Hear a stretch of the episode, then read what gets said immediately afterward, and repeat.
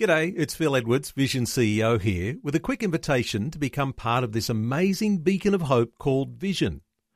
Together we can put our love into action to help people of all kinds build or rebuild their lives on the truth of God. Please consider the part you can play during our upcoming Visionathon appeal, remembering that it's your support that makes Vision possible, including this podcast. Audio on demand from Vision Christian Media. Jesus said, If you hold to my teachings, you are really my disciples. Then you will know the truth, and the truth will set you free. Back in the days of the Bible, when Israel settled in the Promised Land, cities of refuge were set up for the purpose of protecting an accidental manslayer from the avenger of blood. In Israelite society, there was no police force to investigate crimes. But it was the moral responsibility of the family members who were closest to the victim to investigate and, if necessary, avenge the death. This person was called the Avenger of Blood. But this person's own emotional subjectivity would cloud his judgment. He might not want to go to the trouble to figure out whether it was an accidental killing or a premeditated murder. And so the accidental killer was a marked man. Now, God ordained six cities of refuge to which the accidental manslayer could flee. The moment he crossed the threshold of the city, he was safe. This, of course, is a picture of Christ, our refuge, but also the fact that churches should be a city of refuge, a place of grace where anyone may come in and know they will find shelter. They can be sure they will be safe and free from harm. Sadly, some churches which are meant to provide refuge and security are actually places where people are spiritually abused. Now, like the cities of refuge, may our churches be places where a person is no longer defined by their past, but by the unsurpassable worth that God has given to them in Christ.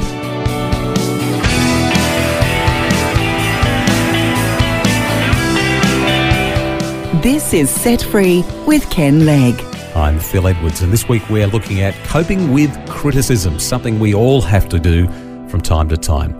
Now, Ken, you had a very good illustration uh, just now when you talked about those cities of refuge in the Old Testament. I wasn't aware of that, actually. What a great understanding uh, of what that actually meant. And it's a really good picture of Christ himself, of course, uh, about the, the kind of environment that he wants us, his church, to be, because after all, we are his body.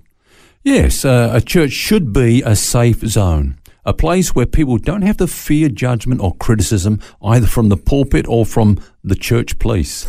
that is, those who think it's their ministry to fix people. Yeah. You know what I mean? Uh, there are people who say they have the gift of discernment about people, but I think what they mean is they have the gift of criticism. I often say to people who visit us, we are not interested in your past. We're interested in your future. Wow, what a transforming statement that is. We can get our head around that. We're not interested in our past, we're interested in our future. Uh, now, Paul was someone who was like that. I mean, if he was interested in his past, then uh, he would have been in trouble because his past was, was pretty bad. And, and he copped some pretty bad criticism too. We've touched on this already, but just let's run through those points again. Yeah, well, first of all, um, he had little regard for what his critics had to say. He said, With me, it is a very small thing that I should be judged by you. Notice that, not even just a small thing, but a very Yeah. small thing that I should be judged by you. So we need to be careful about who we allow to speak into our lives. Often criticism says more about our critic than it does about us. And then secondly, it is important to be accountable. Uh, this comes out of mutually accountable relationships in the body of Christ, where you know that any criticism that comes your way is going to be constructive. You know, it's out of relationship, out of friendship. We need to avoid those hit and run critics that just dump on us and then run. You know, don't read anonymous hate mail. We've got to put boundaries around us from that kind to protect us from that kind of stuff, you know. But thirdly, of course, we do need to learn to self evaluate. God has given us a conscience. So your friends are greater than your critics, but your conscience is greater than your friends. Now, let's give an example of that. You remember uh, Paul had some prophecies uh, as he was uh, getting towards the end of his ministry that if he went back to Jerusalem, he was going to be arrested and uh, taken by the Romans and put on trial and be in danger. And uh, there was a prophet, I think his name was Agabus, and he laid hold of his uh, girdle, his belt, and said, The man that owns this belt is going to be arrested, going to be taken by wicked men and put on trial, and so on. Everybody is weeping and crying. And Paul says, whoa, whoa, whoa, stop this. You know, what are you trying to break my heart or something? Um, stop this. You know, I'm, I'm prepared to go through this. Some people think that he was actually going against prophecies that were telling him not to go ahead, but they were just warning him, this is what's going to happen. Mm. Now, you, you decide, Paul, whether you want to go into this. And of course, Paul knew the will of God for his life. He wanted to go to Rome. Um, you know, Rome was the capital of the, the Gentile world. And uh, Paul was a, an apostle to the Gentiles. He wanted to go into the heart of the empire and speak into Caesar's household. So he knew God's will more than anyone else for his life.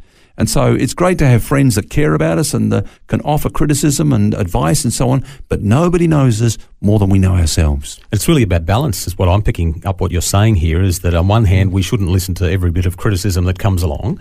On the other hand, we shouldn't ignore it all either. We need to be selective with the criticism that we allow ourselves to take on board from those whose motives we know are right, that, our friends yeah. and so on. And through those filters, and, and conscience, for example, is the greatest factor in analysing our criticism. Criticism is that what you're saying?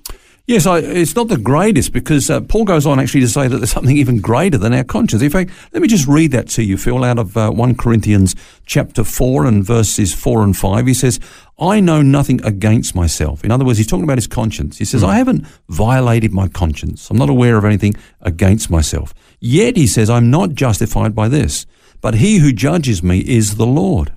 Then he goes on to say, Therefore, judge nothing before the time until the Lord comes who will both bring to light the hidden things of darkness and reveal the counsels of the hearts. Then each one's praise will come from God. So clearly, um, the greatest means of evaluating our lives is even something beyond our conscience, and that is God Himself. So I, I believe that means a couple of things. First of all, let God evaluate you regarding your position. That judgment, you know, concerning your true value, your true worth, your position, don't let other people say, for example, you're useless. Mm. You're hopeless, you know. You're always a problem, you know.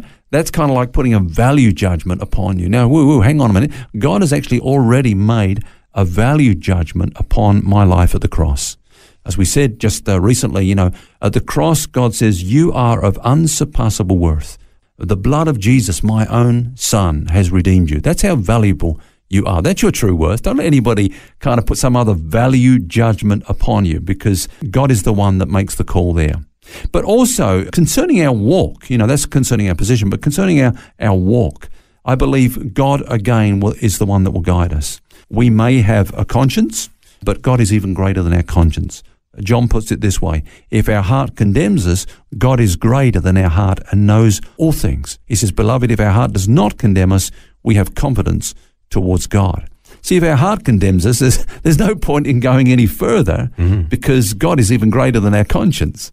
If, if our conscience says, no, red light, we don't get a second opinion from God. God is greater than our conscience.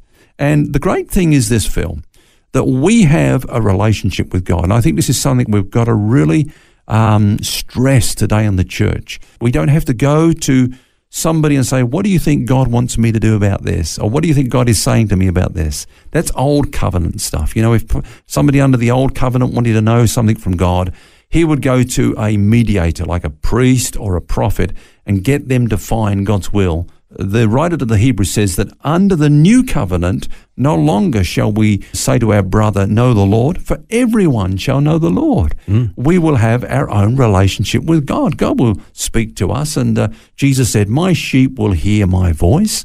And uh, that's something we need to encourage. You know, we, we do have prophets in the body of Christ, thank God for them.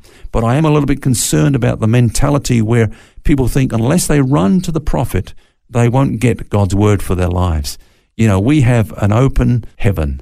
God has uh, given us this beautiful relationship, this personal, intimate relationship with Him, and He wants us to learn to hear His voice and to know what He says. Otherwise, we will be victim to the criticisms and the judgments of other people. And that really is the key: is learning to hear that voice of the Lord. And I've got to say, personally, it's something I've struggled with because often you're just so busy doing everything that you do, and you're busy processing all the stuff that's thrown at you and, and everything else to find that quiet space to study God's Word and to get to know Him and to hear that word of the Lord. So it's not necessarily an, an easy thing, No. but it's something that we we must do. And to It's a growing to, thing, isn't it? It's it. a growing thing. Listen to His voice and not the voices of those around us who are you know standing on from the sidelines, sandbagging often. Yeah.